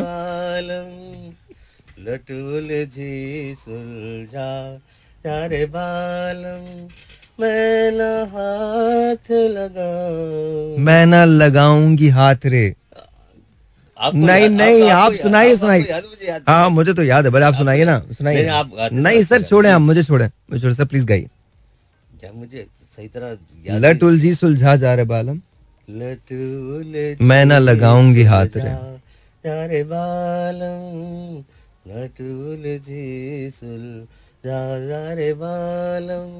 मैं न लगाऊँगी हाथ रे। चाँद से मुखड़े को नागन जुल्फे चाँद से मुखड़े को नागन जुल्फे चाहे डसे सारी रात रे लटुल जी सुलझा आज ये मेरे मन को जलाए। आज ये मेरे मन को जला मेरी एक न माने। मेरी एक नूर जान तो नूर मैडम नूर तो नहीं बस मैडम है मैडम। बड़े मुश्किल फ़ौरन ना मतलब मुझे पता था कहाँ पे आगे टूटेंगे ना। आज ये आज ये मेरे मन को जलाए। मेरी एक न माने। कल ये तेरे बस में होगी। कल ये तेरे बस में होगी। बाबरी ये ना जान रे, इस नट खट को सौ बल देना, इस नट खट को सौ बल देना। आए जो तेरे हाथ रे लट उलझी सुलझा जर बालम लट उलझी सुलझा जरे बालम। Anyway so yeah that was that was that मैं तो खुदा न करे अल्लाह अस्तगफिरुल्लाह मैंने ये कोशिश भी क्यों की है but I am just saying तो दैट्स नाइस सर आइए ना सर क्या बात हो गई आपको? क्या है? मतलब आपको कहीं जाने की कहीं जल्दी जाएँगे आप कहीं? सर आप मुझे बताइए आप आपने वो जो पेरेडी बनाई थी वो क्या थी? वो रिमझिम पड़े फुहार। हाँ, वो ये कब बनाई थी आपने? एक ड्रामा एक ड्रामा मेरा ज़िंदगी का पहला ड्रामा थिएटर ड्रामा आपने खुद किया था? अंधा मांगे वीसीआर आप चेक करें ड्रामे का नाम है अंधा मांगे वीसीआर हाँ। आप चेक करें। इनमें इनमें बहुत सारे प्लेस किए हैं जिसमें बंगला ना गाड़ी आगे क्या? हीरो कबाड़ी बंगला ना गाड़ी। देर यू गो हीरो कबाड़ी गोविंदा से कभी नहीं निकले हीरो कबाड़ी बंगला ना गाड़ी और क्या था? आईपीआई जापान आई पिया जापान से अंधा मांगे वीसीआर और बाप बना आजाब। बाप बना बाप बना की चीज़ अ, बेगम मेरी डिशेंटीना बेगम मेरी डिशेंटीना उस जमाने में इनके जमाने में आप लोगों को तो पता ही नहीं डिश था क्या। हाँ। ये जिस जगह के ना जिस, जिस जमाने के अच्छा जी सर। कोठी बंगला ना कोई कार रंधा मांगे वीसीआर. रुपया लेना है बेकार रंधा मांगे वीसीआर डाकू आए बैंक में ऐसे जैसे मालिक कोई आए सामने वैन खड़ी हो पुलिस की और झाड़ू फिर वाह वाह सर सर सुभान अल्लाह सर। कुछ चीज़ें कभी नहीं बदलती। वेरी नाइस कुछ नहीं करती ये सरकार ओए होए, सर, सर, सर। उड़ाए थानेदार। कोठी बंगला ना कोई कार अंधा मांगे वीसीआर। वेरी नाइस शानी भाई शानी भाई छा गए आप छा गए। यार ये बहुत अच्छी बात थी बहुत अच्छी बात थी कि क्या आप बाहर वैन खड़ी करके झाड़ू फिर जाए ना? हाँ। ओ यार और ऑसम मतलब कमाल। क्या पता खुद भी अंदर भेजते हो। बोले जा जाओ हम खड़े लूटो। हैं? डाकू आए बैंक में ऐसे जैसे मालिक कोई आए। हम्म। सामने वैन खड़ी हो पुलिस की और झाड़ू फिर जाए। हाँ झाड़ू फिर कुछ नहीं करती ये सरकार ये छुड़ाए थानेदार। वाह वाह। अच्छा इसमें कौन कौन था? इसमें आप हीरो थे? नहीं मेरा टाइटल रोल था अंधा फकीर में बनाऊँ अच्छा ओके अंधा फकीर ओके उसमें और कौन कौन था? इसमें हनीफ राजा सलोमी ये सब लोग थे? सारे उमर भाई के अलावा बाकी सारी पूरी पूरी टीम वही थी। शकील भाई वगैरह थे? शकील भाई भी थे सभी थे। रियली जी जी पूरी पूरी टीम। तो आपने एक शो किया था काफ़ी शोज़ किए थे? ये कमर्शियल शो थे उचवी अ, खादिम हुसैन उचवी हाँ हाँ आई नो मैम उनका लिखा हुआ ड्रामा था इसमें कुछ पोर्शन मेरे लिखे थे ये गाना मेरा लिखा था मुझे थ्रू लॉन्च था कि मैं इसमें पार्टिसिपेट कर रहा था ओके फाइनेंशियली ओके तो थ्रू आउट फ़ायदा हुआ था आपको इसमें? हाँ बहुत बहुत अच्छा रियो से रियो ये ऑडिटोरियम में करवाया था। अच्छा उसके बाद आपने एक प्ले किया था बंगला ना गाड़ी? हीरो कबाड़ी हीरो कबाड़ी बंगला उसमें कौन था? आर्ट्स काउंसिल में गया था। और इसमें कौन था? इसमें सलोमी नहीं थी बाकी रूही सनम नायला रहमान हनीफ राजा उसमें भी आप थे हीरो? नहीं उसमें मैं हीरो नहीं था। फिर कौन था? हीरो लबक्श मेरा दोस्त था जिसका इंतकाल हो हाँ, गया लाला रही so बहुत अच्छा गुलकार था बहुत अच्छा अदाकार था। या ऑफ़ कोर्स ऑफ़ कोर्स वो थे। जी जी। लेकिन आप फाइनेंसर थे उसके? जी सर ओके ओके जैसे आईपीएल जापान से उसमें तो आप ही होंगे सर उसमें तो कोई और नहीं हो सकता। मैंने अपने मैं अपने ड्रामे में नहीं नहीं वो ठीक है। दो, तीन करेक्टर रखे लेकिन बट उसमें आप नहीं थे हीरो? हीरो नहीं थे। हीरो मैं किसी ड्रामे में नहीं। किसी में भी नहीं थे। ओके छोटे से अपने टाइटल रोल जो था वो आपका था? जी जी। आईपीए जापान में भी? नहीं टाइटल रोल था उसका क्या नाम है इसका? सिकंदर सनम। सिकंदर सनम। वही वही थे आईपी जा वही जापान से आया था। जी वो जापान से आए थे तो कौन सा कौन सा प्ले था जिसमें आपका टाइटल रोल था? अंदमान की अंधा मांगे भी उसमें you were the title role okay okay तो उमर भाई के साथ आपने काम नहीं किया? उमर भाई के साथ काम नहीं किया। इत्तेफाक की बात है वो जब हम इंटर हुए यहाँ पे तो लाहौर से तो वो लाहौर में हम्म दैट्स व्हाई बहुत हुई of course of course of course of course Umar भाई के साथ काम कल तो वैसे भी जुमेरात है पता ही है आपको। वो तो जाना। हम्म, एनीवे एनीवे तो ये this is this is this crazy man this is Jani भाई शानी भाई शानी भाई तो और कौन कौन से आपको वहीद मुराद साहब भी तो बहुत पसंद है ना? भाई मुराद साहब क्या बात है ना? क्या उनका गाना मुझे बहुत पसंद है मेरे दिल की है आवाज़ की बिछड़ा यार। अच्छा ये फॉरेन जोन में आ गया ना मतलब हाँ, तो मुझे पता है फरमाइश होगी तो भाई अपने आप को संभाल लो ना भाई। अच्छा मैं आपको सच बता रहा हूँ मेरे मुझे हम जिस जमाने में टीवी वन पे होते थे तो उस जमाने में ज़ाहिर है मैं बहुत लेट निकलता था तो ये सब हमारे छह सात बजे के बाद की महफिलें होती थी। मैं थक जाता था मैं आराम से कुर्सी पे बैठता था और सामने शानी भाई होते थे और शानी भाई फिर गाने सुनाते थे जो भी और आज भी यही हाल है। तो कुछ चीज़ें कभी नहीं बदलती ना कभी भी नहीं बदलती। नहीं बदलते भाई नहीं बदलते। जी सर।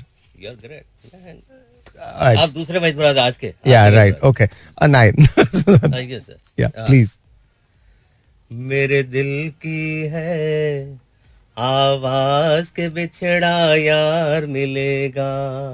आपकी दिल की आवाज़। मेरे दिल की है आवाज़ के बिछड़ा यार मिलेगा। मुझे अपने रब से नास के आस आस। मुझे अपने रब से आस के मेरा प्यार मिलेगा। मेरे दिल की है आवाज़ के बिछड़ा यार मिलेगा। कितनी बहार है कितने मौसम बीते तुझमिन कितने साल। कितनी बहारें कितने मौसम।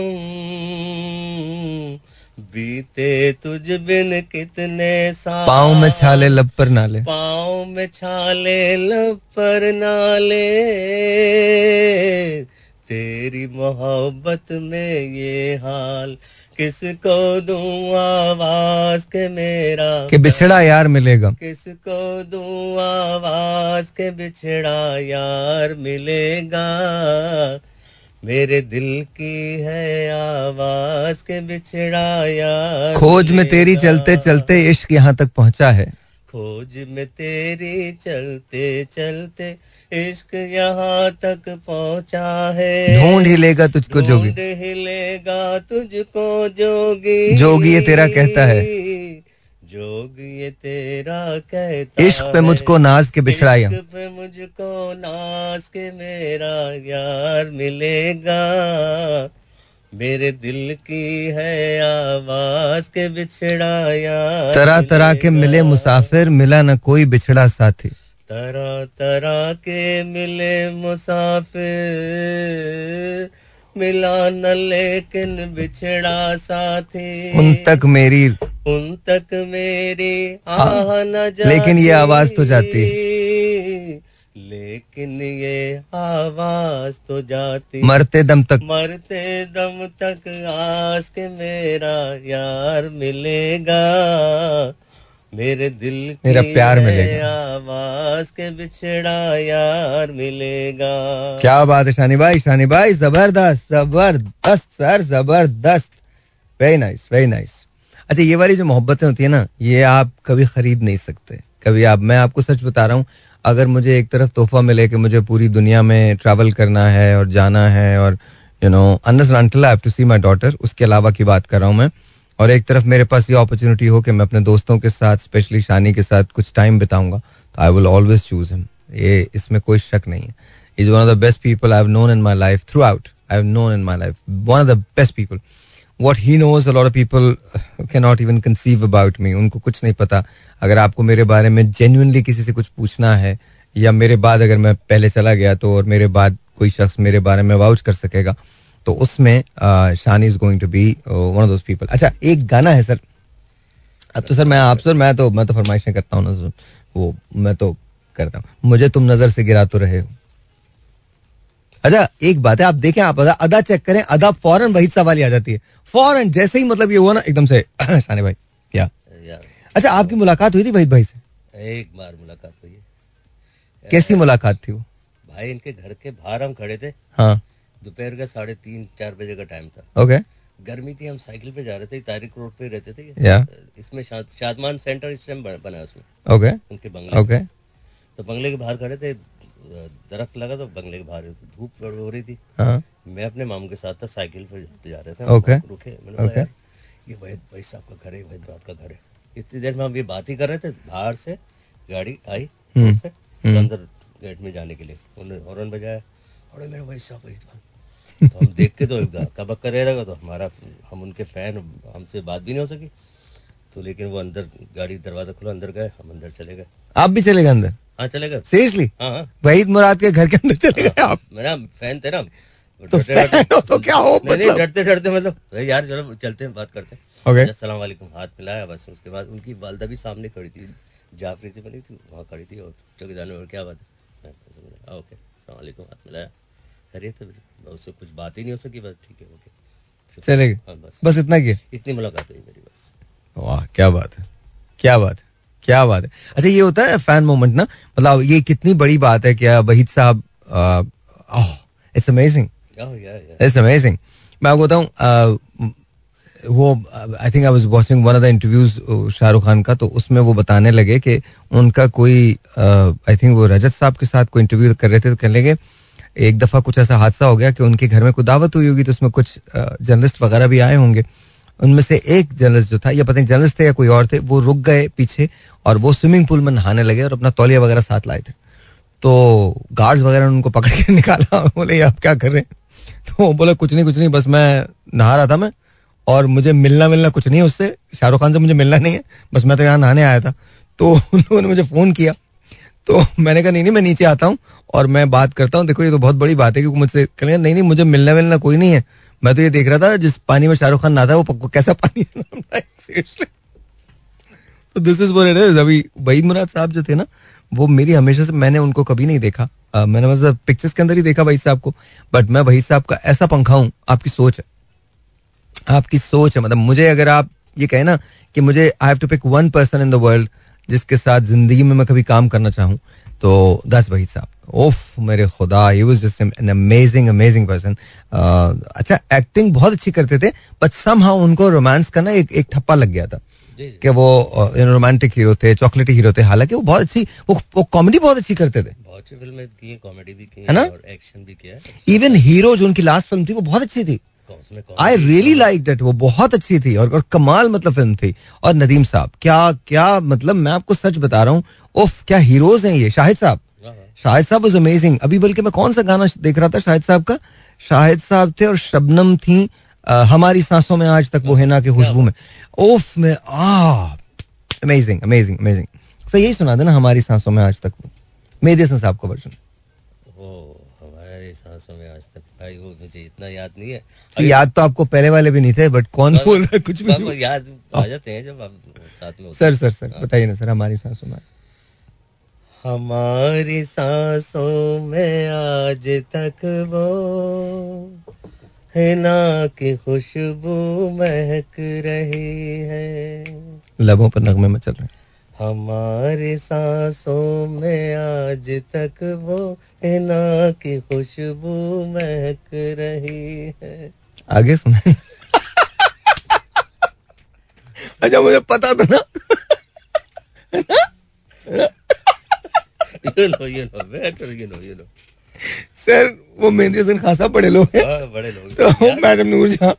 अच्छा ये गाने बड़े सिंपल लगते हैं बहुत सिंपल लगते हैं लेकिन आपकी उठान गलत हो जाए ना आप उस गाने को खत्म नहीं कर सकते। गाना तो छोड़े आप उस लाइन को खत्म नहीं कर पाएँगे। You know, uh, I have utmost respect uh, to Atif Aslam because I think I've only seen him ah, वैसा भी कोई गाने वाले नहीं। Pick any Atif Aslam song and I can guarantee you this other than Atif no one can sing that song better सवाल ही नहीं पैदा होता। वो आतिफ को आतिफ ही गा सकते हैं आतिफ को आतिफ के अलावा कोई नहीं गा सकता। I am huge huge Atif Aslam fan and I think मेरे ख्याल में ही इज़ अ ब्लेसिंग यार to music he really is because it's unbelievable unreal unreal ये टैलेंट जो है पाकिस्तान का ये अनरियल है। ये मैं- बहुत सारे लोग बहुत अच्छे हैं but Atif Aslam is just by far I think one of the best singers we ever had और anyone ever had because I think वो बहुत बहुत कमाल है। अच्छा मुझे एक छोटा सा ब्रेक लेना ब्रेक के बाद विल टॉक Alright, जी once again welcome back and Shani भाई is here. जी शानी भाई। यस सर हाँ हमारी सांसों में आज तक वो अंतरे से ले लीजिए। बहुत मुश्किल गाना कभी जो थे प्यार अब तो अभी तो अभी तो अपनी प्रैक्टिस की थी अभी तो सही हो गया था। कभी जो थे प्यार की अमानत। अभी तो प्रैक्टिस की थी आपने सही हो गया था। मुश्किल है सर कोई बात नहीं हो जाएगा। कभी तो कभी जो थे। कभी जो थे प्यार की प्यार की कभी जो थे प्यार की जमानत। जमानत वो हाथ है गैर की की अमानत। जो कसम खाते थे चाहतों की उन्हीं की नीयत बहक रही बहक रही है। जो कसम खाते अब आ गया ना? चाहतों की उन्हीं की नीयत बदल रही। बहक रही। बहक रही। हमारी सांसों में आज तक वो हिना की खुशबू महक रही है। किसी से कोई गिला नहीं है।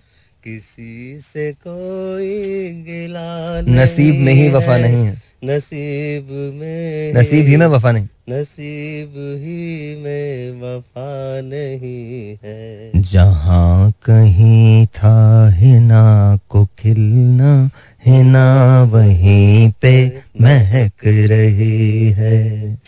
जहाँ कहीं था हिना को खिलना हिना महक रही है हमारे सांसों में आज तक वो हिना की खुशबू महक रही बहुत अच्छे। आ तो गया। क्या कर रहे हैं आप? मुश्किल है बहुत प्रैक्टिस करना पड़ती है जब जाके। हम्म, हम्म, पर हो गया ना? ओ यस हो गया हो गया। सर आपका फेवरेट गाना all time favourite all time favourite दिल को जलाना हमने छोड़ दिया। सर गाइए सर दिल को जलाना हमने छोड़ अगेन भाई साहब अगेन भाई साहब चेक कीजिए। दिल को जलाना हाय। दिल को जलाना हमने छोड़ दिया छोड़ दिया। दिल को जलाना हमने छोड़ दिया छोड़ दिया। फिरते थे मारे मारे तेरी गली में प्यारे। फिरते थे मारे मारे तेरी गली में प्यारे। ले आना जाना हमने छोड़ दिया छोड़ दिया। दिल को जलाना हमने छोड़ दिया छोड़ दिया। तेरी लगन में निकले। तेरी लगन में निकले और खो गए हम। पूछना क्या थे क्या हो? पूछ न क्या थे क्या हो गए हम? गम से अगर। से अगर दामन न छुड़ाते गम से अगर दामन न छुड़ाते मौत से पहले ही मर जाते। इस ज़िंदगी के लिए दिल की खुशी के लिए इस ज़िंदगी के लिए दिल की खुशी के लिए। सारा जमाना हमने छोड़ दिया छोड़ दिया। दिल को जलाना हमने छोड़ दिया छोड़ दिया। आगे क्या? मिलता है गम ही यहाँ दिल को लगा के। हमने ये जाना सब कुछ लुटा के। प्यार का अब हम नाम न लेंगे, प्यार का अब हम नाम न लेंगे, नादानी से काम न लेंगे। दिल ना लगाएँगे हम, अब मुस्कुराएँगे हम। दिल ना लगाएँगे हम, अब मुस्कुराएँगे हम। आँसू बहाना हमने छोड़ दिया छोड़ दिया।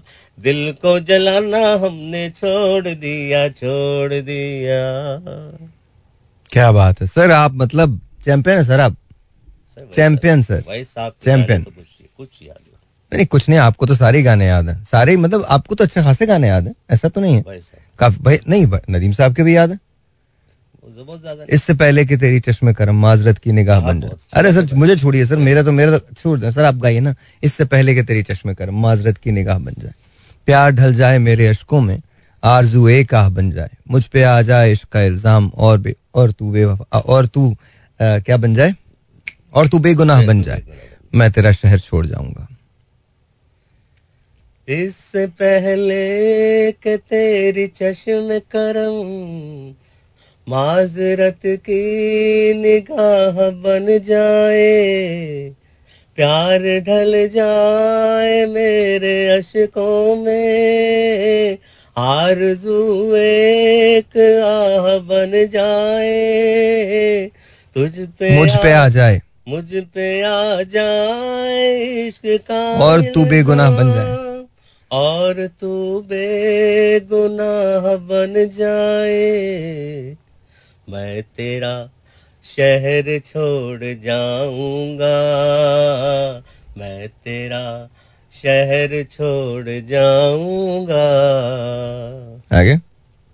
छोड़कर साहिल मुराद चला। छोड़ कर साहिले मुराद चला। अब सफीना मेरा। अब सफीना मेरा कहीं ठहरे। जहर पीना मेरा मुकद्दर जहर पीना मेरा मुका और तेरे होंठ दिल नशी ठहरे। और ते और, और तेरे होंठ। और तेरे होठ दिल नशी ठहरे। किस तरह तेरे आस्था पे रुकूं? किस तरह तेरे आस्था जब न पाऊँ तले जमी ठहरे। जब न पाऊँ तले जमी ठहरे। मैं तेरा शहर छोड़ जाऊँगा। मैं तेरा शहर छोड़ जाऊँगा। मुझको इतना ज़रूर कहना है। मुझको इतना ज़रूर कहना है। वक्त रुखसत। रुखसत सलाम से पहले तोड़ लूँ। तोड़ लूँ रिश्ता नज़र में भी। रिश्ता नज़र में भी। तुम उतर जाओ बाम से पहले। तुम उतर जाओ बाम से पहले। ये मेरी जान मेरा वादा है। मेरी जान मेरा वादा कल किसी वक्त शाम से पहले। कल किसी वक्त शाम से पहले। मैं तेरा शहर छोड़ जाऊँगा। मैं तेरा शहर छोड़ जाऊँगा। मुझको इतना ज़रूर कहना है। वक्त रुखसत सलाम से पहले तोड़ लूँ रिश्ता ए नज़र में भी। तुम उतर जाओ बाम से पहले। ये मेरी जान मेरा वादा है। कल किसी वक्त शाम से पहले मैं तेरा शहर छोड़ जाऊँगा। मैं तेरा शहर छोड़ जाऊँगा। Very nice sir super hit film थी ये शमा और परवान इसका वो था मेरे दिल की है आवाज़। अ, नहीं वो आ, क्या था? मैं तेरे अजनबी शहर में। सर सुनाए ना सर वो तो बहुत कमाल गाना। मैं तेरे अजनबी शहर में ढूंढता फिर रहा हूँ तुझे। मुझको आवाज़ दे, मुझको आवाज़ दे। मैं तेरे अजनबी शहर में ढूंढता फिर रहा हूँ तुझे। मुझको आवाज़ दे, मुझको आवाज़ दे। मैं तेरे अजनबी शहर में। किससे पूछूँ मैं तेरा पता? किससे पूछूँ मैं तेरा पता? लोग उड़ाते हैं मेरी हँसी। लोग उड़ाते हैं मेरी हँसी। तेरी राहों से हूँ बेखबर। तेरी राहों से हूँ बेखबर। देख आकर मेरी बेबसी। देख आकर मेरी बेबसी। तुझसे मैं दूर तुझसे मैं दूर कितना मजबूर हूँ। कितना मजबूर जख्म दिल के दिखाऊँ किसे? तुझसे मैं दूर हूँ। कितना मजबूर हूँ। जख्म दिल के दिखाऊँ किसे? मुझको आवाज़ दे मुझको आवाज़ दे। मैं तेरे अजनबी शहर में ढूंढता फिर रहा हूँ तुझे। मुझको आवाज़ दे। मुझको आवाज़ दे। मैं तेरे तुझको पाने की ये आरज़ू। तुझको पाने की ये आरज़ू अपने दिल में। अपने दिल में छुपाए हुए कब तलक यूँ भटकता फिरूं। कब तलक यूँ भटकता फिरूं। बोझ गम का उठाए बोझ गम का उठाए हुए। राह वीरान है। दिल परेशान राह वीरान है दिल परेशान है। खत्म होते नहीं फासले। मुझको आवाज़ दे। मुझको आवाज़ दे।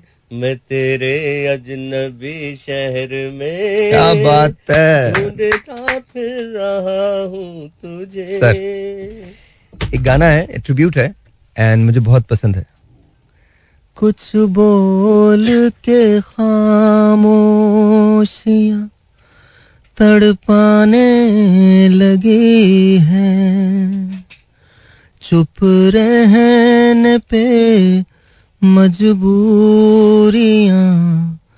याद आने लगी हैं। तू भी मेरी तरह हंस ले। आँसू पलकों पे थाम के। जितनी है खुशी ये भी अशकों में न बह जाए। अखियों के झरोकों से। मैंने देखा जो सांवरे। तुम दूर नज़र आए। बड़ी दूर नज़र आए। बंद करके झरोकों को Anyways, ladies and gentlemen, good night.